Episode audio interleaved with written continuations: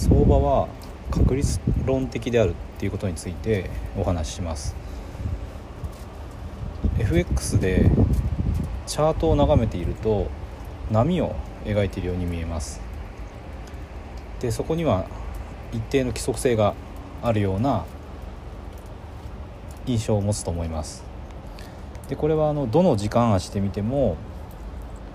大体同じような形をしているように見えます。でこれあのフラフラクタルっていう言い方をするんですけれども、まあ、どこの時間のスパンで見ても、まあ、中に同じような構造がこう含まれています。で FX でこれなぜ生じるかっていうと多くの人が見ているこのチャートを見ている。でそのチャートの動きを見て判断して買うとか売るとかっていう行動をとっているからみんなの足跡がそこのチャートに残ってるっていうことだと思います。で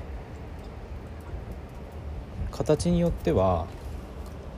ここは上がるって思う人が多い場所とここは下がるって思う人が多い場所が存在します。でそういうところはやっぱり上がると思う人が多い場所は上がるし下がると思う人が多い場所場所は下がるっていうことが多いです。だから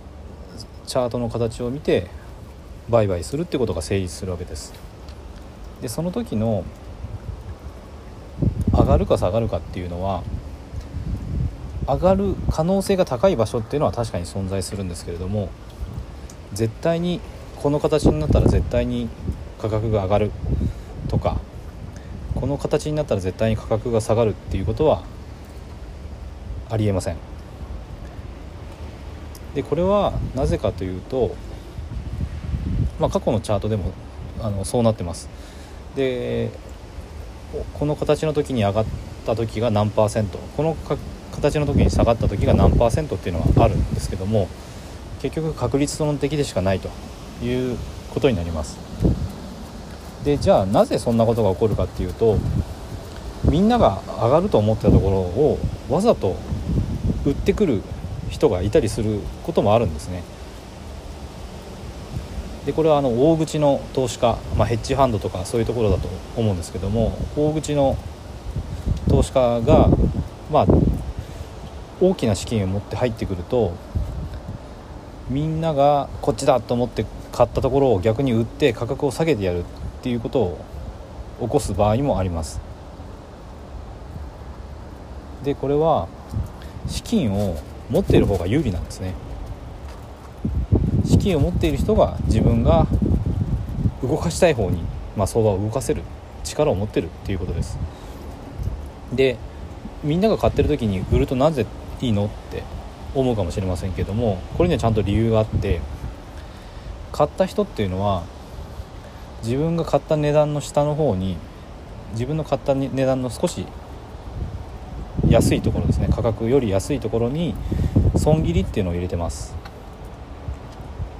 でここの損切りにかかった場合には買った人がそのポジションを売ってポジションを閉じるところになります。なのでそこに売りの注文が入ってるんですね。でここがポイントなんですけども買った人のポジションを閉じる売り売り売りの注文がたくさん入ってるところっていうのは分かるんですね。でそうすると大口の投資家はその損切りのライン売りのポイントを超えるようにわざと価格を下げてきます。大きな売りを入れると価格が下がるのでその損切りを巻き込んでくるんですね。でそうすると買いで入った人は全員損切りになって損をします。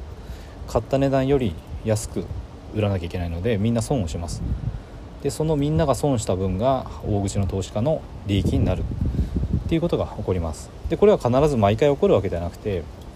どっかではそういうことが起こります。なのでまあ俯瞰してみると抽象度上げてみると結局は確率論的になっている。絶対はない。っていう見方ができます。ということで、えー、こういうことを知っていただいて上がる絶対上がると思ってこうロットを上げてしまうとかそういうことはあの自分の資金を失うことにつながるので必ずルールを守って淡々と勝てるロジックで正しい資金管理で取引を行うっていうことが重要になってきます。相場は確率論的であるということを覚えておいてください。